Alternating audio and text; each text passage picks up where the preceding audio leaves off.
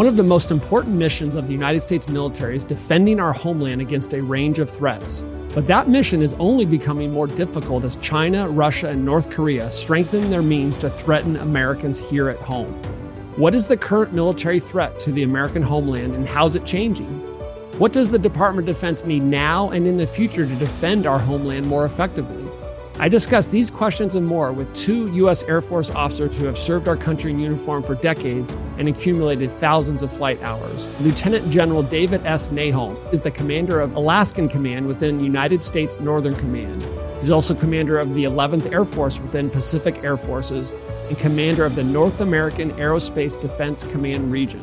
In other words, he's focused on the current threat.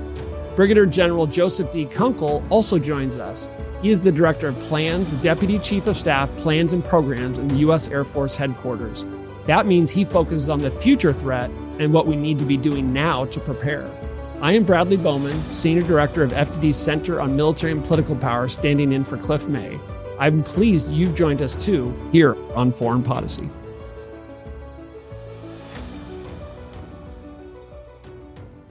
Lieutenant General David Nahom, Brigadier General Joseph Kunkel. Gentlemen, welcome. Thanks so much for taking the time to sit down with me. There's so much that we could discuss, but as I often like to do, I would love just to start a little bit with helping the listeners understand a little bit about your portfolios, kind of what's in your inbox. So, General Nahom, describe uh, kind of your job, your portfolio, what's in and outside your left and right limits, if you wouldn't mind. Okay. Well, well thanks for having us here today. Um, yeah, I'm, I'm stationed up in Anchorage, Alaska at Joint Base Elmendorf Richardson my current job has three hats. In the first hat, I work for the, the in, on the Pacific side for General Wilsbach and the Pacific Air Forces, and I oversee 11th Air Force, which is um, all the Air Force units in Alaska, Hawaii, and Guam, and a lot of the surrounding island in the South Pacific. Uh, in my second hat, I'm the Alaska NORAD region commander. And in that hat, I work for General VanHerck inside of NORAD. We're responsible for the joint operations area, essentially the high north in Homeland Defense. And my third hat, again, working for General VanHerck in his uh, Northcom role as the Alaska Command Commander.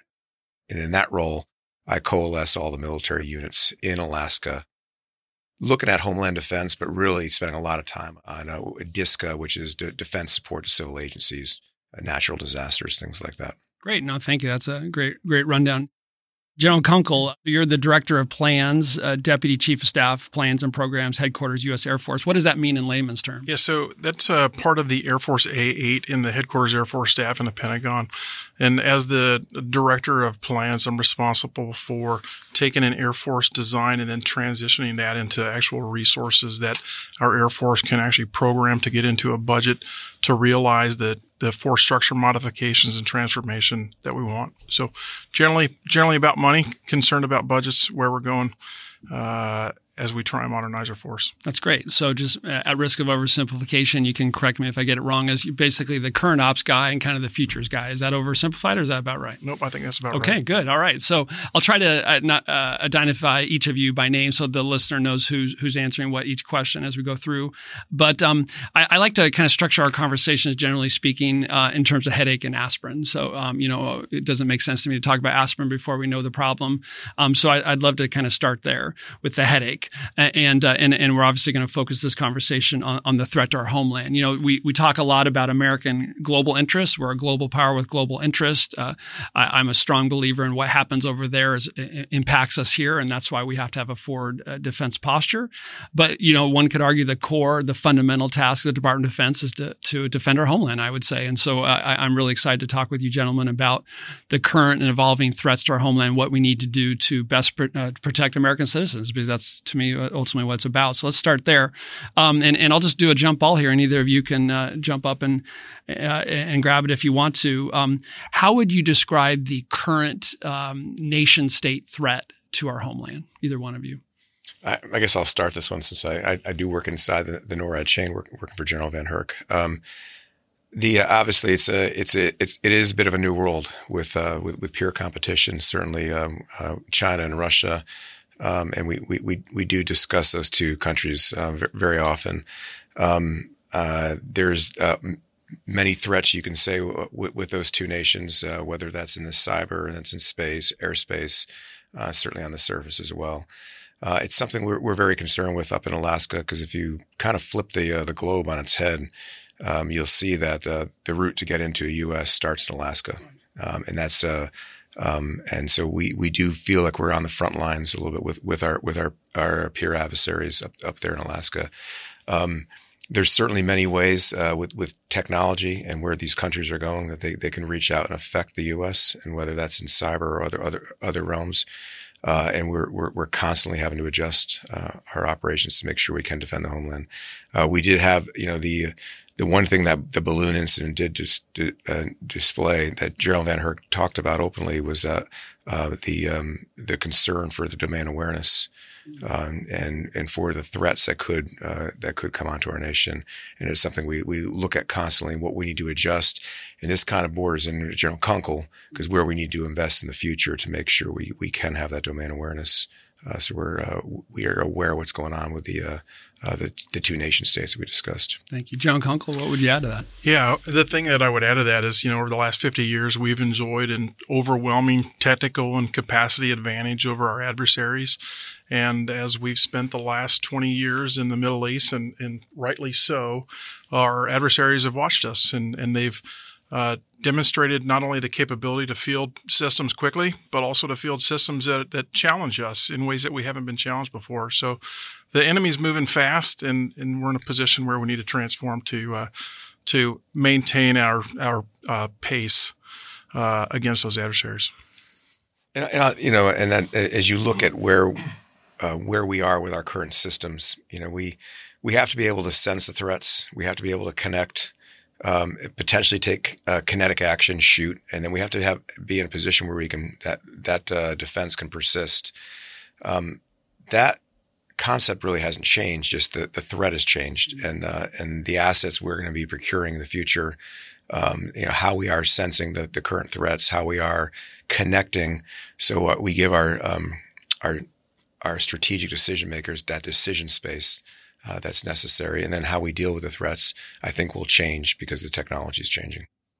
That's great. Um, maybe we could dive into some of the the specific uh, threats here. So, um, China, um, you know, uh, the national security strategy and the national defense strategy uh, highlight the uh, uh, the the serious threat from China, um, often called the the pacing uh, uh, challenge. Uh, I, I, prefer the word adversary myself, but pacing challenge. Uh, they seem to combine what makes uh, them unique and arguably, in my in my view, more formidable than what we confronted the Soviet Union. Is yes, they have a hostile ideology. Uh, yes, they have a, a, military that's rapidly improving, but they also have an economy roughly the size of their own, and they're using a lot of the economic wealth to conduct the largest military modernization effort in the history of the People's Republic of China. As you gentlemen look both in terms of current operations operations and future future plans and operations and what the Air Force and, and DoD more broadly is going to need to defend our homeland. Anything specific you'd want to say about the, the China threat to our homeland?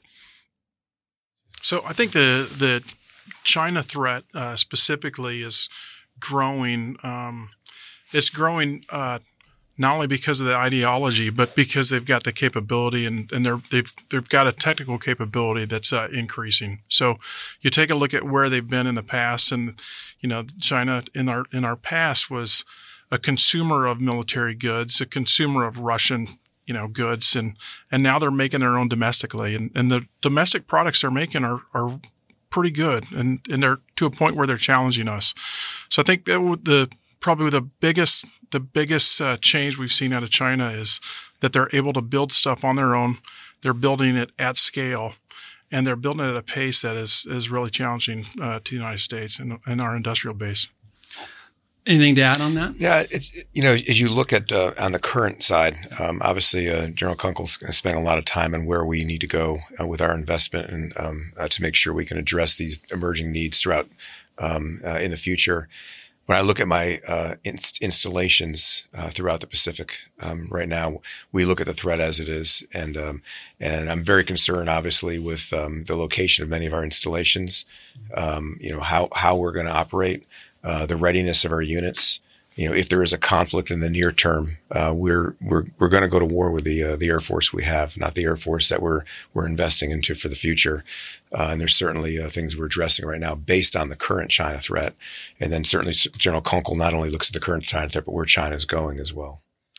Yeah, I would add to that, you know, the counter intervention strategy that China's got. Um, you know, they're building capabilities that are pushing us further and further out. You know, we've we we showed what we can do with precision weapons, and you know what some would say is a second offset, and uh, this this this next offset or where we're going in the future uh, has a lot to do with range and the range of the weapons that China is uh, developing um, that push us away from our comfort zone and where we'd like to be.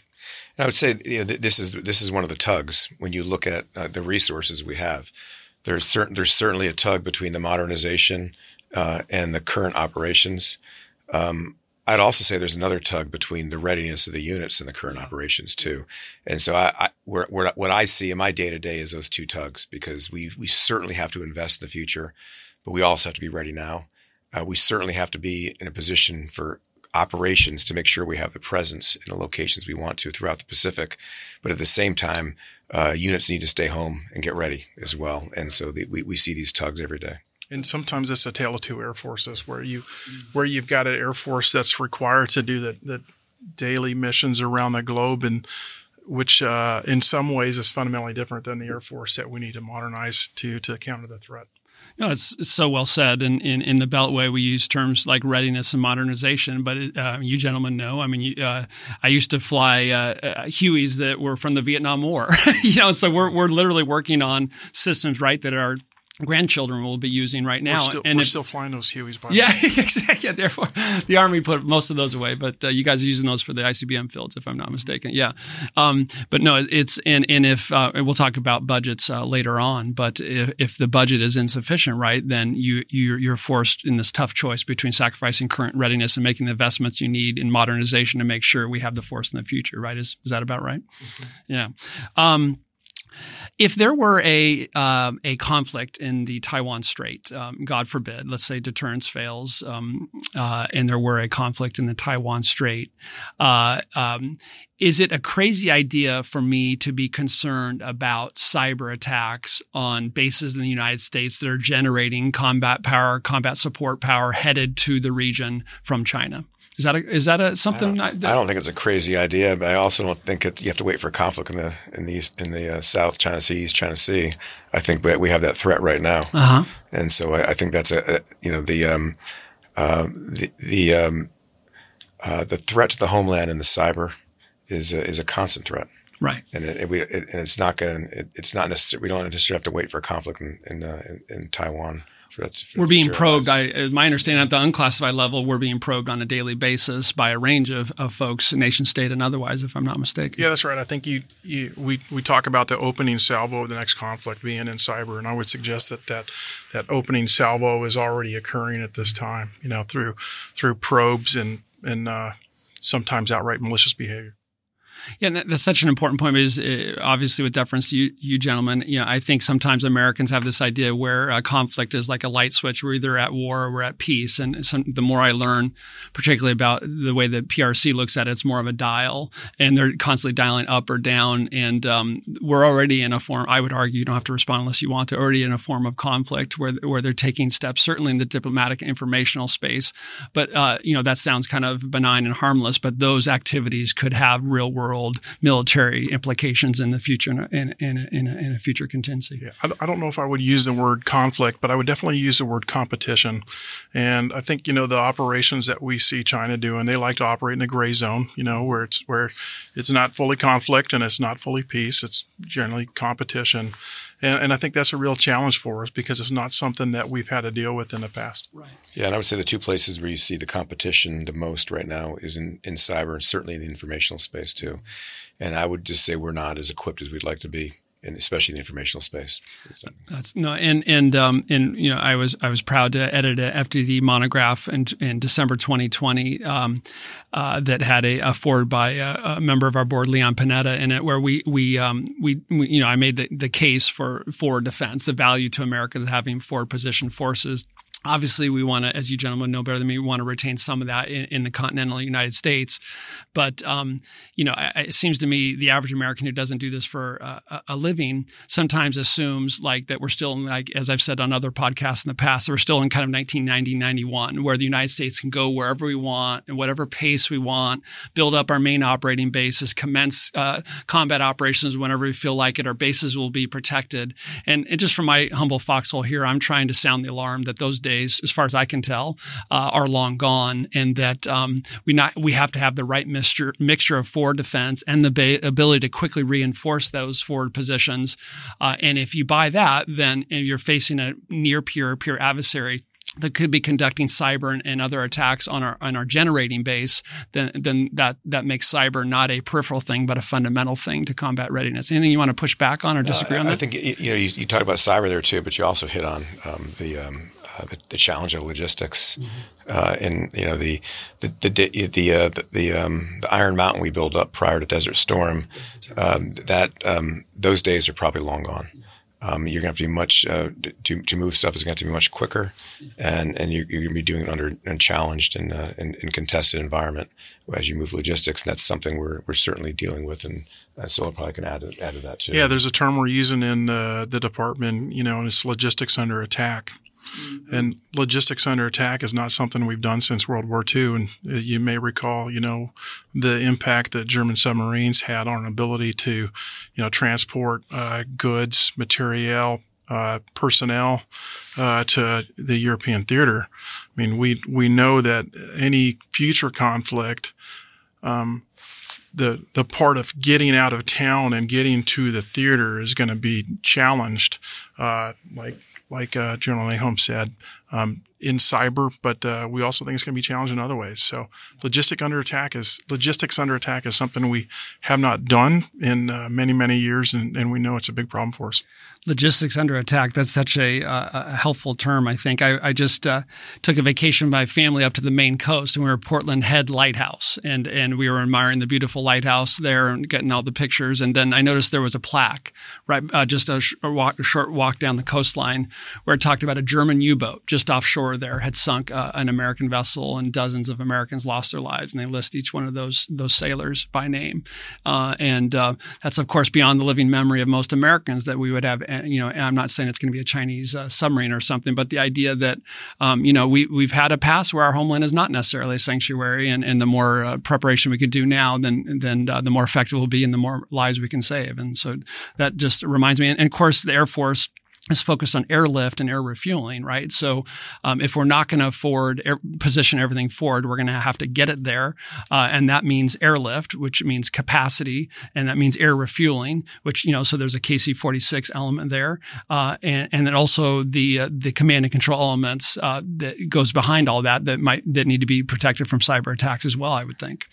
Yeah, I, I get. Re- I'm going to get reminded here when I when I get back to Alaska in two weeks because um, we have a, a, contingent from Japan coming up to uh, honor their their ancestors who were buried actually in the cemetery uh, in Anchorage uh, and they were um, uh, they they they died in the uh, Aleutian campaign yeah. Uh, on American soil in the island yes. too. Yes, and we're we're doing a, little, a small ceremony for their uh, yeah. their ancestors. But so many don't realize yeah. that they, they, we were we did have a small portion of America occupied on the. That's right. Well, not to mention the uh, the the firebombing of of western forests during the war, and and I actually have my my wife has a a relative on her side who actually fought during World War II in the Aleutians there. So it's sometimes it's helpful to remind ourselves of, of history that sometimes we're not as um, um, protected as maybe we think we are, and that's not a paranoia thing. That's that's take steps now to protect ourselves thing. I would say. Yeah, and, and we see obviously there's the um, um and it, it, you see it in the public with um, uh, Russian aircraft coming into our air defense identification zone yeah. uh, on a regular basis throughout the year, and it's something we deal with up in, up in. That's actually where I wanted to go next. I'm glad you mentioned the the ADIZ or aircraft identification zone. Um, you know, following the February the unprovoked February 24th Russian invasion of Ukraine, how have things changed up in Alaska in terms of Russia probing, Russian probing with bomb, long range bombers? I would say um, for that that instant has not changed it. What's probably changed the volume is uh, what's been going on in Ukraine. So you're still yeah. seeing it, but fewer of them. Yeah, and that, and, and, you can really take that back to the, the, the start of the um, uh, Russia's um, uh, operations in Ukraine, just the volume has gone down because I think they're concentrated in other places, but they're certainly there. Um, uh, and you saw in the news in the last couple of weeks there was another incursion into the uh, air defense identification zone. Just for the listeners, if you wouldn't mind, can you just describe what that? I mean, I think a lot of them might not be aware that this is even happening at all. So, I mean, if you might just kind of talk it through. I mean, literally what Russia is doing and what an aid is, is what Ru- Russia is doing, and why that why we should care, why that matters. Well, we just we you know we, we in NORAD we have the uh, um, the air defense identification zone off the Alaska coast, and certainly we call it the CADIZ, the Canadian identification zone off the Canadian coast in the north. And um, the Russians regularly come into this identification zone. They stay away from U.S. soil, but they're in an area that we identify as our identification zone, as, as do other nations. Uh, and um, the um, uh, very often they'll show up with uh, bear bombers or fighters, uh, tankers, surveillance aircraft. Uh, we, uh, we, and bear bombers are the nuclear capable bombers. They the are. means by, part of their triad, the means by which they would deliver a nuclear weapon from a bomber to the homeland. one one of the ways they could. One of the ways, yeah. yeah. And so uh, it, it happens periodically. Like I said, the volume has certainly gone down in the last year, but uh, it certainly does. It certainly does happen, and, that, and that's why we uh, we we stay ready with uh, with our surveillance and our, our fighters and and other assets to make sure we uh, keep an eye on the high north. And so this goes back to what you were saying earlier. I, I, would say detect, decide, deliver. So you're detecting that they're flying, and and then you guys literally will send fighters up to uh, intercept them to let them know, hey, we're here, we see you, and don't do. do. anything we don't want. Right? We do. Yeah. We make I mean, sure they respond. It is. You know, you think about an ADIZ or air defense identification zone. It's it's strictly that. It's a defensive measure where you identify uh, potential, you know, uh, offensive actions by an adversary. So prudent, prudent, prudent to and, go and, I, the, and uh, as we look to the future, as we look at as threats change too, we have to make sure that our our sensors and our ability to connect these sensors changes as well, because the uh, the uh, the number one concern my, my boss General VanHerck has is certainly the uh, the domain awareness, and the domain awareness in the high north is is, is very challenging just because of the the nature of the, right. the terrain up there. To interdict it, you have to first know that it's there, Absolutely. which is easier and, said than done. And then before you even interdict it, you want to be able to give your decision makers that right. decision space exactly. so they can decide what to do. And, exactly. and the, the, earlier you can detect, the more decision space we give them. Makes sense. And if we if we roll back the tapes on this conversation just a couple minutes back to the threat, uh, the threat is changing uh, in ways that challenge our ability to, you know, one detect them, but two identify them. Hmm. Anything more that you can say on that, on how it's changing? I'll leave that to the operator.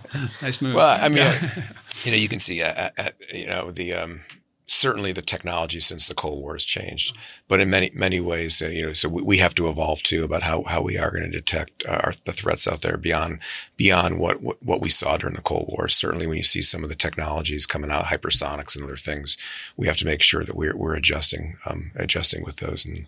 I guess I'll leave it at that. Sounds good. Just putting a bow on the, unless you guys, gentlemen, have anything else to add, putting a bow on the China Russia thing, I would just uh, note uh, for the listeners that, you know, Russia has long had what we call a triad, the ability to hit our homeland with intercontinental ballistic missiles, with submarine launched ballistic missiles, and with uh, uh, missiles coming from bombers, which we just discussed. China, of course, is, is building and expanding their own triad. And so that, so we now have two uh, great power adversaries that have um, a, a, a triad or fielding a triad that could threaten our homeland. So I think that's significant. Want to say, just t- quickly talk about North Korea because unfortunately those two nation states are not the only countries that can threaten our homeland. We know that North Korea has been developing for quite some time uh, intercontinental ballistic missiles and has nuclear weapons. And um, is there anything you gentlemen would say about the North Korean threat to our homeland? Um, I, I, would say certain, certainly have to because it is um, uh, a bit of a wild card, and uh, knowing knowing what North Korea is going to do, and they certainly have the capability uh, to not only affect us, but certainly our our our, uh, our, our friends and partners in that region too. So it's something we we, we certainly watch uh, very closely. Um, um, the uh, um, because it, it, could have an effect on the homeland, and certainly would have an effect on our partners in the region. You know, one of the things you know there are we're we're, we're talking a little bit of doom and gloom about what it looks yeah. like in the Pacific. There, there's some positive things too. Good. We have some very good friends and very good partners. Yeah, yeah. we will get to that part. With. yeah, uh, and, and, every time I yeah. travel, yeah. um, is more and more encouraged. Good. Uh, by how by how close we are, by how like-minded we are with our, our, our, partners and friends in the region, who really want to see it peaceful. You know, when I look at the you look at the South China Sea, East China Sea, and, and then I very I spend a lot of time in the Arctic too. You just want to make you you want these commons, these worldwide commons, to stay peaceful and open for all. Um, and it's it's good to have friends that uh, think the same way we do. Yeah, yeah, yeah. I would I would add on that North Korea piece. You know, yeah. North Korea has proven to be a rogue actor and a rogue actor with nuclear weapons. So that stable deterrent relationship that we might have with a, yeah. a Russia or a China, you know, where it's a deterrence by punishment that perhaps may not work with uh, North Korea. So you take a look at how we're deterring North Korea right now through you know uh, deterrence by denial and uh, a missile defense system. Uh, I think that's that's an appropriate and prudent uh, measure to take against North Korea. I also think that we've got you know great partners, and we've got a South Korea that's that's been building. You take a look at uh, the South Korean Air Force; uh, they've got uh, a large number of F-35s, mm-hmm. advanced F-15s, and F-16s on the peninsula that they didn't have, you know, even 10, 15 years ago. I served in South Korea 2008, 2009, and uh, what a difference. Yeah. You look at the Air Force today, unbelievable yeah. where South Korea has come. Just looking at the, being very parochial, just looking at the Air Force yeah. piece of it. Yeah, yeah. Uh, That's great. So, General Kunkel, I, I, never want to be accused of being a, a, Debbie Downer. And so, you know, I often ask myself if I were a Martian landing on planet Earth, uh, what country would I would want to be? And uh, it's my sense that uh, while we have challenges uh, domestically and, and abroad, um, uh, if you look at all things considered, there is, there is no country better positioned than the United States. Would you agree with that? I, I completely agree with that sentiment. And uh, we've talked a lot about headaches. We've talked about aspirins. Uh, but I will always bet on the USA. I'll always bet on the U.S. Air Force. We've got the right folks uh, leading us into you know the the future, and and we're going to be okay. Okay. General Nahom, you, you've talked several times about allies and partners, and that, that's really a, a major research focus here. Um, you know, a lot of what um, uh, I know about international relations, you know, I, I learned on the playground that when you got a bully, it's good to uh, go get some of the other kids together and uh, not approach the bully uh, alone, but approach the bully with a coalition of people with common interests. And, and you stick a finger in the chest of the bully as a group and say, knock it off. We're going to fly and sail where international law permits. We're not looking for conflict, um, but uh, you you don't want to mess with us. Um, uh, what are we What are we doing right now with allies and partners that help increase deterrence and and and and make sure that hopefully we don't ever have to uh, confront some of the conflict we're talking about? Yeah, that's where I'm, I'm very very comfortable with where, where we are with allies and partners. You know, if you, you, go to my headquarters, my my deputy commander is a Canadian general officer. Mm-hmm. Um, the, in the Arctic side that I work very closely, you know, we we spoke previously. I, I, do believe the Arctic is NATO business now. We're we're seven of the eight Arctic nations right. are, are in NATO. Um, you look at the South Pacific. You look at the exercises we do with um, uh, exercises on Guam with Australia and Japan.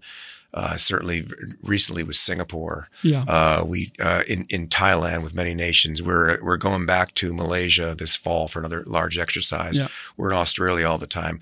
We've got partnerships and allies in the um, in the Pacific uh, that our adversaries, our competitors, uh, can't just just can't match. Right. And I think that puts us in a very good position moving forward.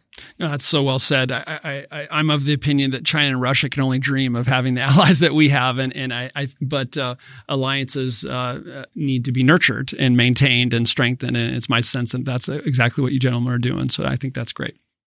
All right, so let's uh, let's, let's let's switch now to the uh, aspirin section. So um, we've we've we've uh, we've talked about the threats. I, I, have a big headache, so let's let's talk about what we can do about it. What are the means at your disposal, General Nahom, to address some of these threats? What do you have currently? Uh, we're going to talk a bit about, in a minute about what you need that you don't have, but what are what are the tools in your tool bag for dealing with some of these threats currently?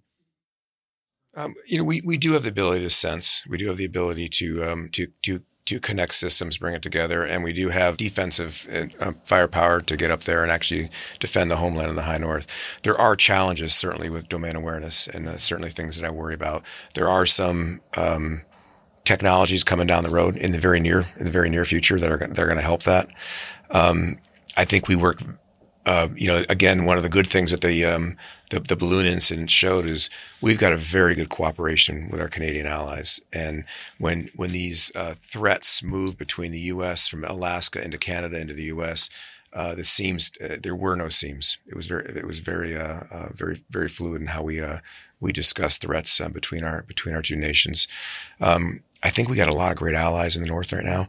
The interesting interesting thing is you have eight Arctic nations. Mm-hmm um, and as of you know, when when Sweden and Finland assess in the NATO, all but one of those nations is NATO mm-hmm. Russia.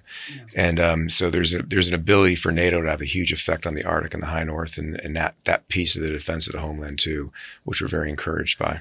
Uh, you're, talking, you're using the term sensing, you know, detecting what uh, what uh, competitors or adversaries are doing. Uh, as we see uh, sea ice melting more, are you seeing more maritime traffic? Are you seeing more Russian? I, I know before the, the invasion of Ukraine, I, a couple of years ago, I did some research and I was observing all kinds of Russian military activity in the north.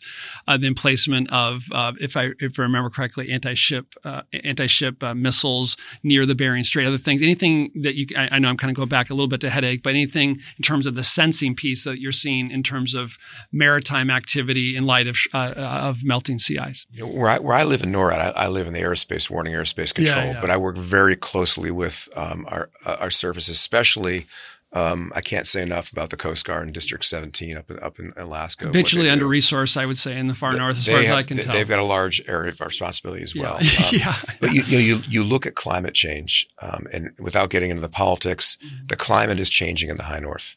And there's three probably significant issues with that. You know, num- uh, number one is the coastal erosion, um, and you you see some of that uh, along the uh, uh, along the northern coast. You also see a permafrost changing, and where that where that's playing, we built a lot of stuff in Alaska and other places on top of the permafrost. Uh, and as you, and if you want to see evidence of that the permafrost changing, you can look at the cracks in some of our runways up there. Uh, but then the big one is opening up a new uh, new routes, new sea routes between um, between Asia and Europe.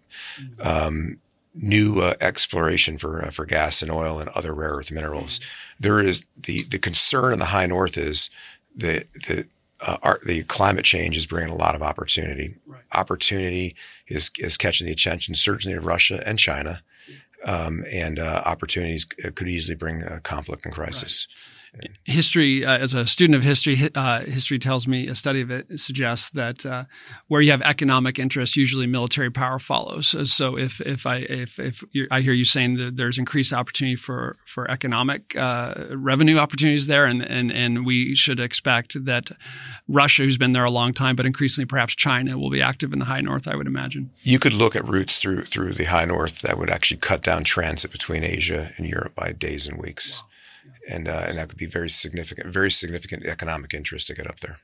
General, General Kunkel, I'd love to go to you, and, unless you have anything else you want to add in terms of what you currently in in the kit bag. But you know, what are you looking at in terms of what the Air Force or DoD more broadly, if you want to, needs but does not have to address future threats to our homeland and and, and or Alaska? So I would I would say when you take a look at the threats, and we talked about them in the headache portion, uh, you know, particularly the range and the sophistication of uh, of the weapons that our adversaries are pursuing. Um, none of the solutions to those problems are beyond the technical capability of the United States industrial base. So I'm not worried about things from a technical perspective. Um, I am worried about uh, resourcing and funding. You know, we, we just had that the debt limit uh, deal that was signed, which limits you know uh, spending growth. Um, you know, 24 is going to be uh, largely not affected, but we can expect that it won't grow. And then 25 has a 1% lid on it as you're, as you are trying to modernize as well as do current ops like we, like we talked about in the previous section. That really, really, uh, is a huge challenge um, because that modernization, it, it's they're they're big bills in those solutions that are technically feasible. Uh, we may not have the resources to to deliver. That's such an important point, and I want to make sure I, I narrow nail it down for the listeners. So you're saying under the current agreement, if all goes as planned, and it often sometimes doesn't in DC, but for fiscal year 2025, uh, that that the Air Force, the Air Force is looking for a one percent nominal, not real growth in its budget. Did I get I that right? That's it's not the Air Force is oh, looking at writ large. Yeah. The the entirety of the budget's yeah. got a one yeah. yes. cap on it, right? You know, for the Department of Defense. Yeah. So, okay. Right. So uh, whether you know what that looks like internally to the Department of yes. Defense, and if there's a reshuffle between the services, you know that's that's yes. uh, for the department to determine. Sure. Um, but that is that in a period where there's 1% growth, not real growth, but 1% growth prior to inflation, that creates really, really big challenges for us. And I just want to foot stomp that because uh, I would just note that the National Defense Strategy Commission, in its final report published a few years ago, this was uh, full disclosure, this was for the last National Defense Strategy in the previous administration, recommended uh, that uh, we, the United States, increase our defense budget uh, three to five percent above inflation for uh, across the FYDP, the Future Years Defense Program, you know, the, uh, for the foreseeable future. And I hear you saying uh, that under this agreement that we're not even coming anywhere, anywhere, close to that. And so that so we have growing threats and a budget that, um, depending on inflation, may not even keep up with inflation. Yeah, that, that actually your buying power uh, goes down because right, of exactly. because of inflation. So effectively, it's, it would it would be a defense budget cut if you have inflation at two or three percent level. Yeah, that's correct. So so although we we've got the technical capabilities, that the purchasing power that we have is is less. So that's that's I think my biggest concern. You know, we we're all these problems are technically feasible. Uh, we know where our gaps are. We know what the solutions to those gaps are. Uh, it's a matter of resourcing we've talked about sensing and you just talked about technical feasibility. I, I, I would probably get some uh, listener criticisms if I didn't ask about the balloon, uh, you know, even though that's a little bit in the rearview mirror. So I, I please forgive me. I must do that. Um, but, but it's important, right? Because we don't want the, we don't, I, I'll just speak for myself. I don't like the idea of the Chinese Communist Party being able to send balloons over the continental United States and hovering over our military bases, as far as I can tell. I ask questions like, why would they? That seems pretty brazen to me. Uh, you know, it wasn't a weather balloon; it was a spy balloon, as far as I can tell, with deference to you. Uh, and uh, you know, what additional value are they getting that they're not getting from the, their low Earth orbit satellites? And why did apparently we have so many of these going over uh, the U.S. and overseas bases without us knowing or not knowing? So, what I realize a lot of it's classified. I don't want to go anywhere near any of that. But you know, to the curious, patriotic listener, what would you say about you know, did we have a blind spot here? Is that blind spot fixed? What more do you need to get after this in the future? I think we in a good position to sense these things coming into our country. We, we obviously, especially the, the, the first one that caught all the news, um, we, you know, we, we we sensed it pretty quickly in, in Alaska, um, and we had fighters on it pretty quickly in Alaska too. And then it, it became, you know, what what what what what do we what do we do next? And that's the uh, the conversation. Um, it certainly floated through Alaska into Canada into the lower yeah. lower 48, and there was an ongoing conversation about um, uh, what what to do with the uh, the system. Um, you know that large one that was was ultimately shot down over South Carolina was was it was a large system, yeah. um, and um, and so you know where you shoot it down, how how you can safely bring it down is certainly part of the conversation.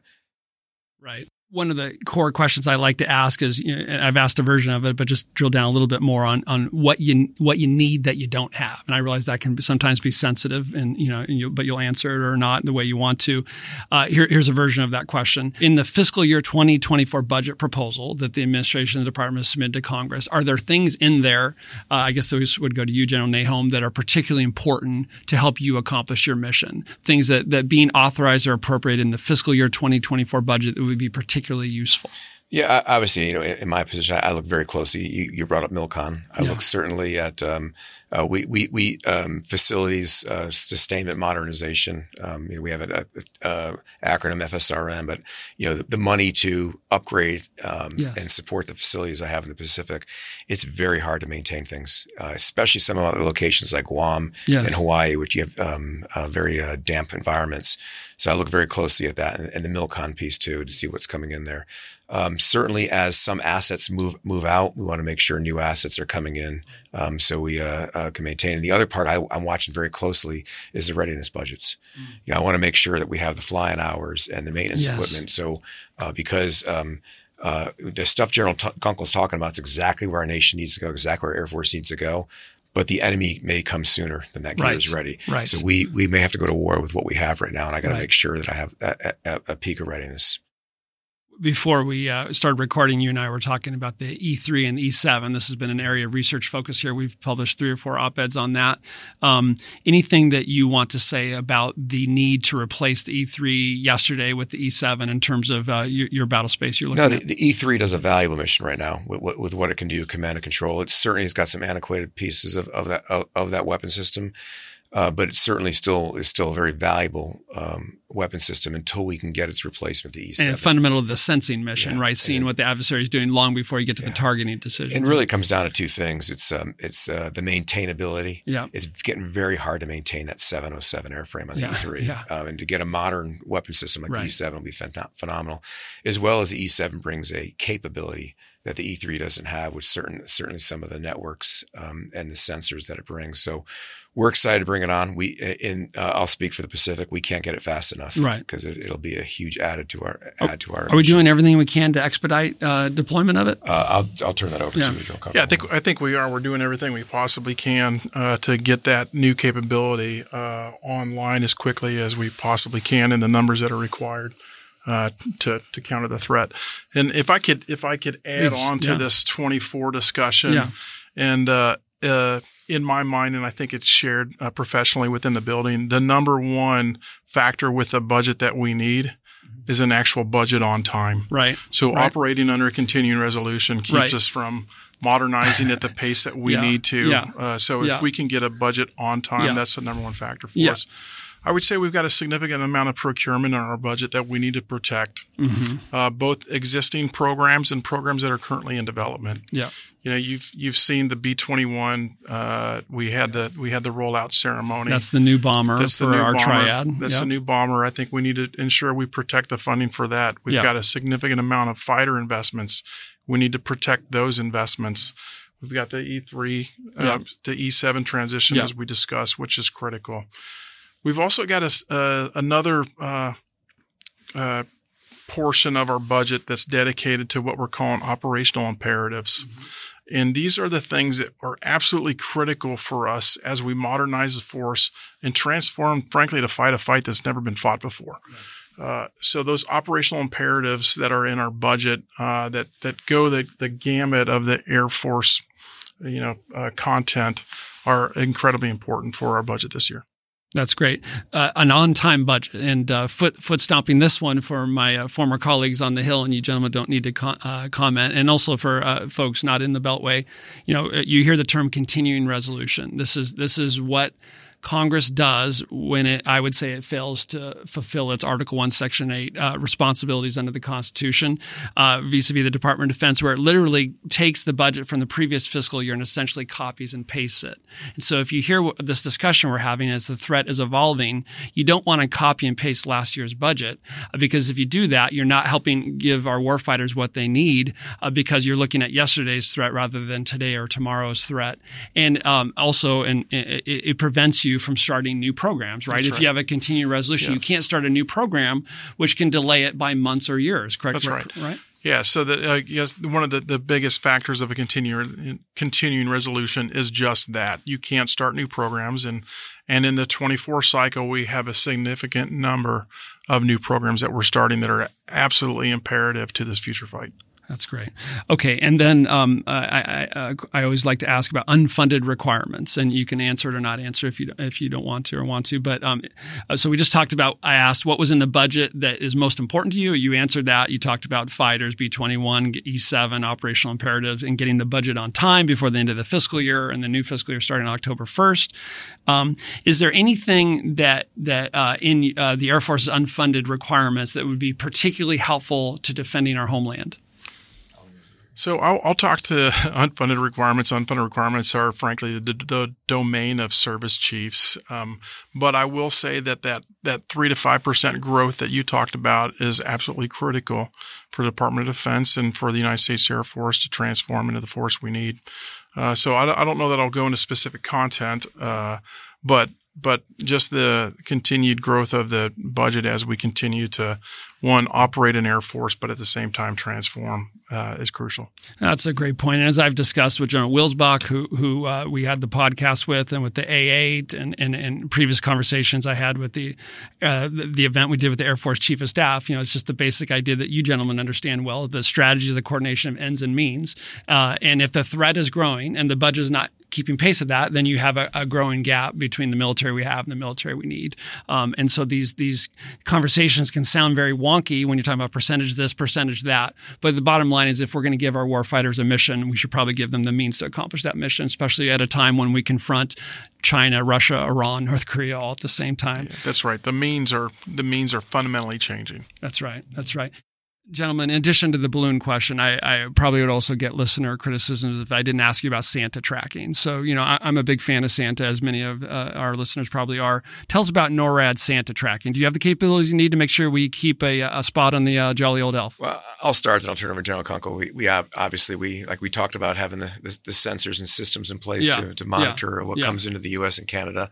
Yeah. We can obviously see into the high north, Okay. and, and we, we see one significant object in, Okay, in December good. coming out of the high north, and we certainly watch it, and uh, and, and uh, NORAD has a the website and the monitoring. Okay, we, good. we we present it to the uh, the, the country. But uh, Yeah, so I spent several years at NORAD and, and actually got to be part of the team that tracks Santa and was on the call uh, uh, phone or call bank as children were calling in to track Santa. And, and I can guarantee that we do have that capability. Okay, good. You know, All right. as a nation, that's something we pride ourselves on. And then uh, being able to tell young children when Santa's coming and when he's going to be at their homes is, is something we take great pride in. I'm glad you gentlemen have your priorities correct. I would That's right. imagine that Rudolph's red nose makes it a little easier to detect than maybe I don't know, like a Chinese balloon or something like that. So, little little it's good, tinfoil. good iron sensor. In, with your future hat on, General Kunkel, anything else you want to say as we move to close here about what you're doing right now to ensure that our grandchildren have what they need to defend our country? If the enemy is moving in an area that we haven't been before, you know, and, and countering all of our strengths and, and uh, trying to turn those into weaknesses. And, and we've got, we've got the plan uh, to build it. It's a matter of resource in it. Uh, I think, I think we've got the right folks in the right places uh, to, to get the Air Force design that we need. Um, if we get the funding, we can actually, you know, present that. Uh, we're, we're ultimately looking at, you know, the force that we're going that we are going to present to our grandchildren. Uh, we're right now we're operating the force that Ronald Reagan bought. Right. It's, it's time to transform the force. It's time to modernize the 30, force. 40 years ago. Correct. General Nahom, any concluding uh, remarks, No, I- I- comments? I, think uh, just kind of dovetailing what uh, General Kunkel said. The um, you, you look at the you look at the Air Force right now. Uh, we are we we do have an aged aircraft. You know, you, we were just talking about the um, uh, the 707 variant, the E3 AWACS, or many of our fighters came out came off the line in the mid 80s, and many many of the fighters that we operate in the Pacific right now. Older than the pilots flying them, as is right. A- unfortunately, absolutely, absolutely. and Yeah. and what you're seeing is as we, we're pulling F-15s out of Kadena and places Yeah. like that. Yeah. you know, these, Kadena, these- the base in Japan, Yeah. where I, one would think we'd want to have real robust forward positioned air power. and we're and we're keeping fighters there, but we have to rotate, rotate and we, we get asked all the time, why are you pulling them out? And well, every one of those airplanes is beyond service life, Right. And so there there is some investment to make make sure we can maintain the, the presence we have right now. I will say though, uh, from the current ops, is we have to we have to look how we fight differently too. You know, General Brown always challenged us to accelerate change. Yeah. Um, we certainly do that. And the, uh, and you watch the, the, uh, you, you let the air, you let the young airmen go Yeah. and they'll show you how you can do things differently. You know, we're not going to be operating from, you know, single large bases in the Pacific. We're going to be operating from Right. many locations and airmen are going to be doing many different things, uh, to, uh, to operate those aircraft to make sure we, we have the, uh, the presence we need. Um, uh, what, what I find is if, um, if we, if we just let them go, they'll, they'll, they'll, they'll show us how we can do things differently. Sometimes with relatively small amounts of resources Right. Uh, to to do things to, to do things better. Um, the uh, uh, I would say also that the, the the gear we are getting, the new stuff we are getting, whether it's F thirty fives or some of the other systems, it, it, it's excellent. You you can't understate what what the uh, the U.S. can produce in our weapon systems, and I'm very excited watching some of these new weapon systems come into the Pacific and watching them integrate into the into the fight there. I think we're well poised for the future. Um, I think we, we, you know, for me personally, I watch the readiness for the current, um, and I'm very, very confident in General Kunkel and his team watching uh, for what we, what we're bringing in the future. Gentlemen, I want to thank you both sincerely for uh, spending a little time talking with me. I, I've learned a lot and I've enjoyed it. Thank you for your decades of service to our country. Thanks to your families. Um, I want to thank the, the men and women that you lead uh, and work with. And I also want to thank the listeners for joining us here on Foreign Podicy.